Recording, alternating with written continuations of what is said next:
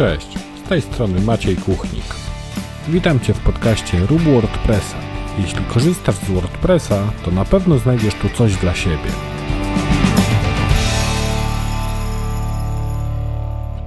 Cześć, witam Cię w 119 odcinku podcastu Rób WordPressa. W dzisiejszym odcinku porozmawiamy sobie o takich narzędziach w codziennej pracy WordPress dewelopera.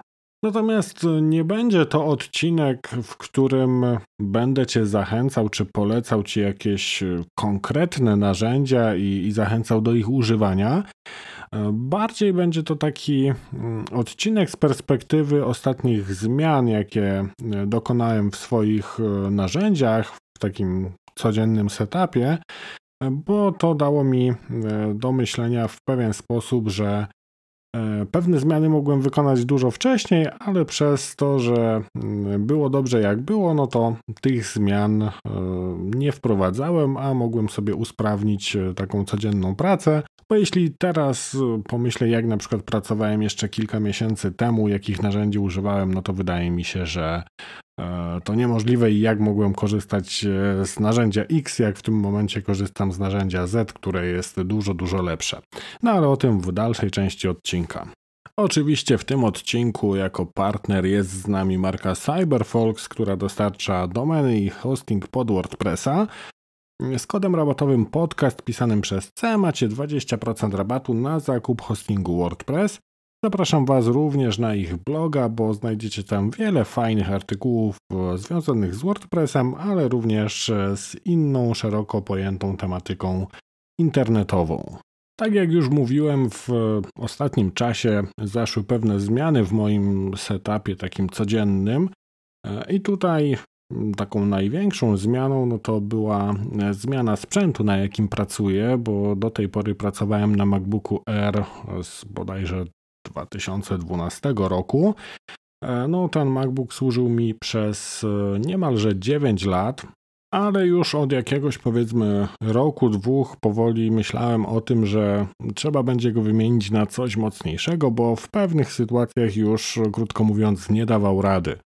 Szczególnie jeśli na przykład dostawałem jakiś ogromny projekt w narzędziu typu Figma, no to miał pewne problemy i łapał zadyszkę przy otwieraniu takich e, dużych projektów. Tak ogólnie funkcjonował jeszcze całkiem nieźle, natomiast e, w takich właśnie e, bardziej wymagających zadaniach, no już czuć było duże spowolnienie. Jego miejsce zajął MacBook Pro z procesorem M1, bo tutaj też szczerze mówiąc z tą decyzją zakupową zwlekałem jakiś tam dłuższy czas ze względu na to, że wiadomo jak to bywa z produktami Apple'a, co chwilę ma wychodzić coś nowego, fajnego i tak dalej. E, I tak e, na początku, jak wyszły te procesory M1, no to byłem praktycznie zdecydowany, że będzie to taki MacBook z M1. Potem zaczęły się pojawiać jakieś tam głosy dotyczące kiepskiej stabilności oprogramowania. Powiedzmy, były takie dosyć mieszane mm, opinie. E, no ale tak czas sobie płynął, płynął. E, w międzyczasie już e, gdzieś te MacBooki z M1 pojawiły się na biurkach moich znajomych, więc mogłem zasięgnąć takiej opinii z pierwszej ręki, a nie jakichś randomowych ludzi z internetu.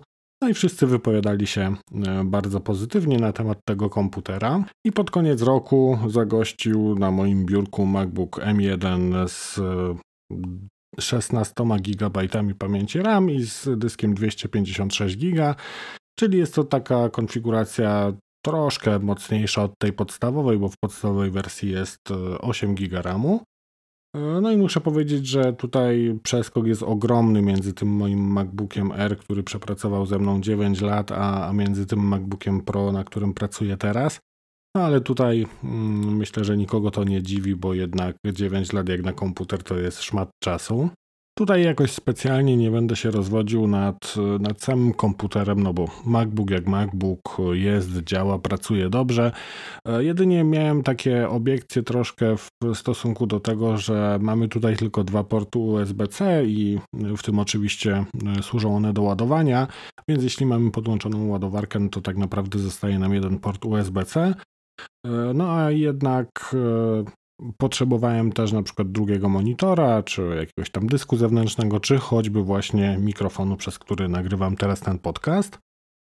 E, no i tu rozwiązaniem oczywiście okazał się jakiś tam hub, który e, jest podłączany właśnie na, na USB-C i ma w sobie różne inne porty, w tym HDMI, czy jeszcze takie zwykłe złącze VGA do, do jakichś tam monitorów czy projektorów, kartę sieciową, taką LAN bez, e, przewodową, tak chciałem powiedzieć bezprzewodową, ale, ale jak najbardziej przewodową E, tutaj szczerze mówiąc też wybierałem tego huba troszkę pod kątem szkoleń czy jakichś prezentacji, bo czasem e, można spotkać właśnie jeszcze e, jakieś projektory podłączone na VGA i taki hub mi się przydał ostatnio właśnie podczas jednego ze szkoleń.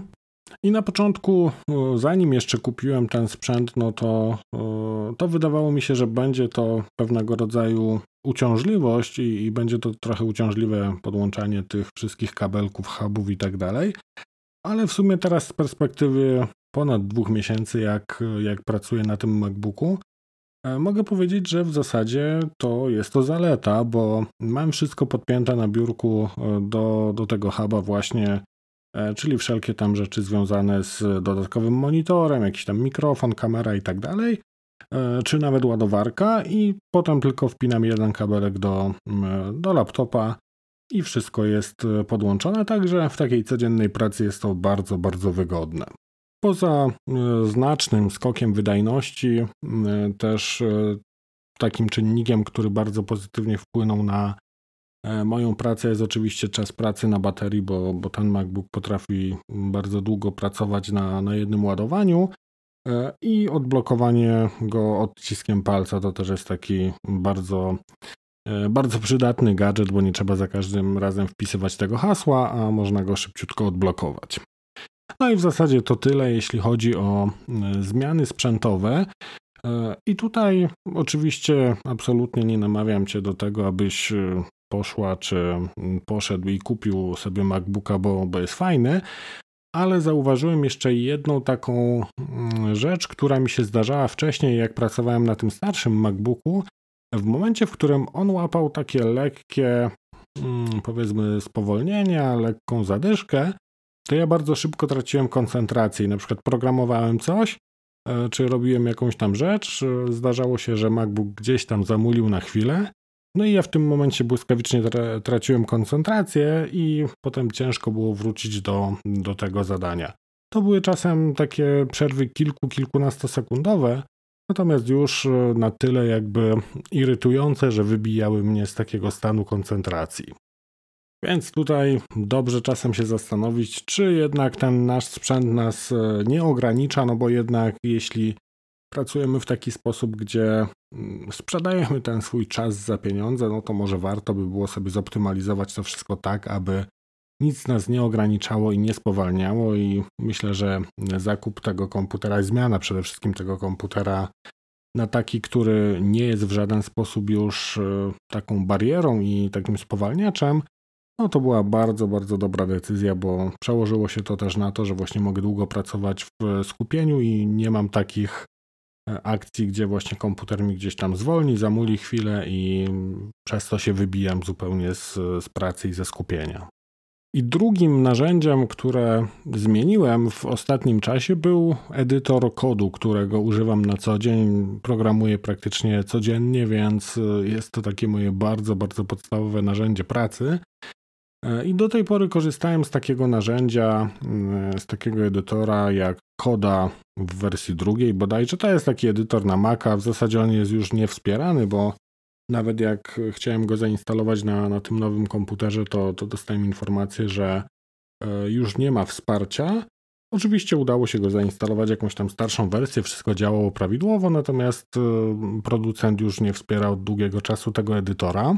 To było płatne narzędzie, które kosztowało tam, nie wiem, podejrzewam 50, może 70 dolarów. Kupiłem je właśnie chyba jakieś, nie wiem, 8-9 lat temu, mniej więcej zaraz po zakupie e, tego pierwszego MacBooka. E, ale po zrobieniu takiego powiedzmy szybkiego researchu gdzieś pośród znajomych programistów stwierdziłem, że chyba na ten moment nie ma mm, nic lepszego niż Visual Studio Code. E, dodając do tego, że jest to darmowe narzędzie, no to już w ogóle można powiedzieć wygrało ten wyścig o moje zainteresowanie.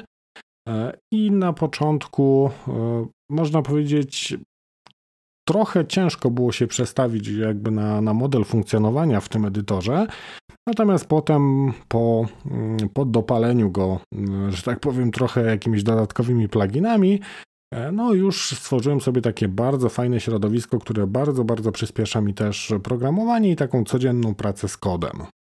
W tych pluginach znalazły się m.in. takie standardowe rzeczy jak jakiś tam autocomplete do, do HTML-a, PHP i, i tak dalej, ale też e, takie pluginy mm, stricte pod WordPressa, WooCommerce'a czy ACF-a, czyli mniej więcej e, robiące dokładnie to samo, czyli jakiś tam autocomplete, e, jeśli chodzi o funkcje WordPressowe, WooCommerce'owe czy ACF-owe. I to taki zestaw bodajże tam trzech pluginów, które, y, które sobie doinstalowałem, plus taki standardowy zestaw do, do takiego webowego programowania. Zresztą linki do tych wszystkich pluginów wrzucę w notatce do tego odcinka na maciejkuchnik.pl łamane na 119.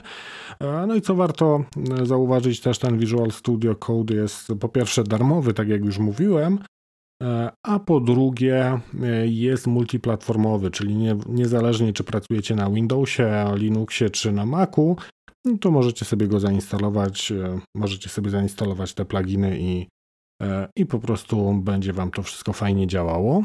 Jednym z pierwszych pluginów, który też był jakby takim must have dla mnie, E, to jest taki plugin jak Remote FS, e, czyli plugin, dzięki któremu możemy sobie otwierać katalogi ze zdalnych serwerów, e, czy to po FTP, czy po SSH i po prostu pracujemy sobie na nich niemal tak, jakby to był lokalny kod, a łączymy się z jakimś tam zdalnym hostem. To był dla mnie taki warunek konieczny, aby w ogóle korzystać z jakiegokolwiek edytora. Zarówno w podcaście, jak i na vlogach, czy w książce też poruszałem ten temat, że E, jeśli tylko mogę jakieś rzeczy automatyzować, no to je automatyzuję i tutaj e, też takie doświadczenia i można powiedzieć refleksje z, z jakichś tam ostatnich miesięcy, że jeśli coś wykonujemy tam więcej niż raz, dwa, trzy i tak dalej, no to warto się zainteresować tym, jak sobie to zautomatyzować. Ja tutaj korzystam z takich, można powiedzieć, e, dosyć standardowych dla mnie już skryptów, które sobie gdzieś tam przygotowałem na, na przestrzeni czasu. I są to skrypty mm, przeróżne, e, robiące bardzo różne rzeczy, ale zwykle mm, automatyzujące choćby jakieś takie e, czynności typu stawianie nowego WordPressa pod, pod nowy projekt, czy na przykład mm, wypuszczanie zmian, czy migrowanie w zasadzie całego WordPressa na jakiś tam e, serwer klienta, czy serwer stagingowy, na którym klient sobie przegląda projekt.